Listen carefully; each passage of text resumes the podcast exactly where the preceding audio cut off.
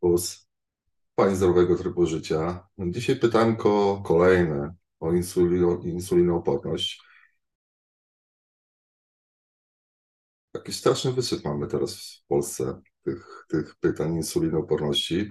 Może to pokłosie nowych testów, które niedawno pojawiły się na insulinooporność właśnie w różnych laboratoriach diagnostycznych i które pozwolą stwierdzić insulinooporność na podstawie insuliny i glukozy, stężenia we krwi.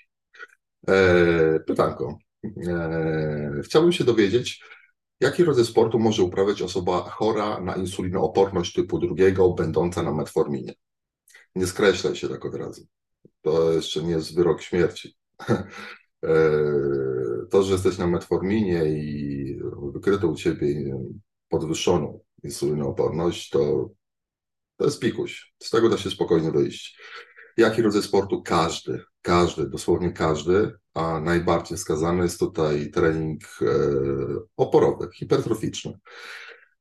Jak cię uratować bez metforminy? Po pierwsze, odstaw tą metforminę, a właściwie zmniejsz jej dawkę i zacznij trenować ostro hipertroficznie. Jaki jest tutaj mechanizm? A mianowicie masz zwiększyć ilość receptorów GLUT4 na błonach komórek mięśniowych. Idealnie do tego nadaje się właśnie trening hipertroficzny, czyli taki rozbudowujący masę mięśniową,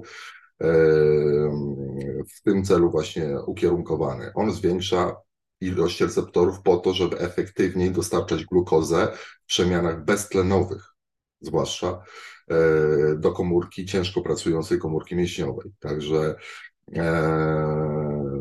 jeżeli zwiększysz ilość receptorów na komórce mięśniowej, wtedy glukoza będzie chętniej, szybciej, powiedzmy, nie ma jednej brameczki, tylko ma tych brameczek. Powiedzmy, przyjmijmy, że masz jeden receptor, prawda, i dlatego ci się pojawia zjawisko patogenne insulinooporności zaczynającej się, więc żeby temu zapobiegać, musisz efektywnie odbierać glukozę z krwi. A będziesz ją efektywnie odbierał, jeśli będziesz miał zamiast jednych wąskich drzwiczek, jednego receptora GLUT4, 1000.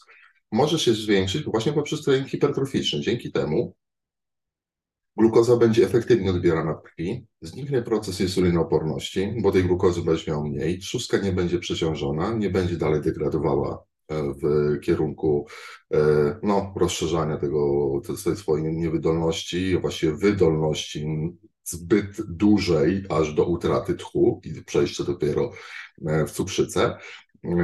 Więc najlepszym sposobem jest tutaj ruch. Po prostu ruch, zdrowe żywienie, obniżenie podaży węglowodanów, albo utrzymanie ich, ale tych z niskimi indeksami glikemicznymi, powiedzmy tam do 65, do 55, powiedzmy mniej więcej w tych granicach. I ruch, odstawienie metforminy w stosownym czasie, myślę, że już po miesiącu spokojnie możesz to zrobić. Ja bym osobiście odstawiał od razu i wziął się porządnie za siebie, za dietę i za trening. I wyciągnie się z tego momentalnie.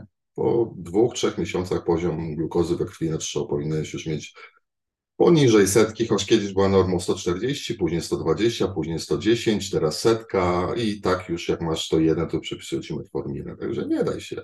Po co? Zawalcz o siebie. Długie życie przed tobą. Warto żyć. Słuchaj.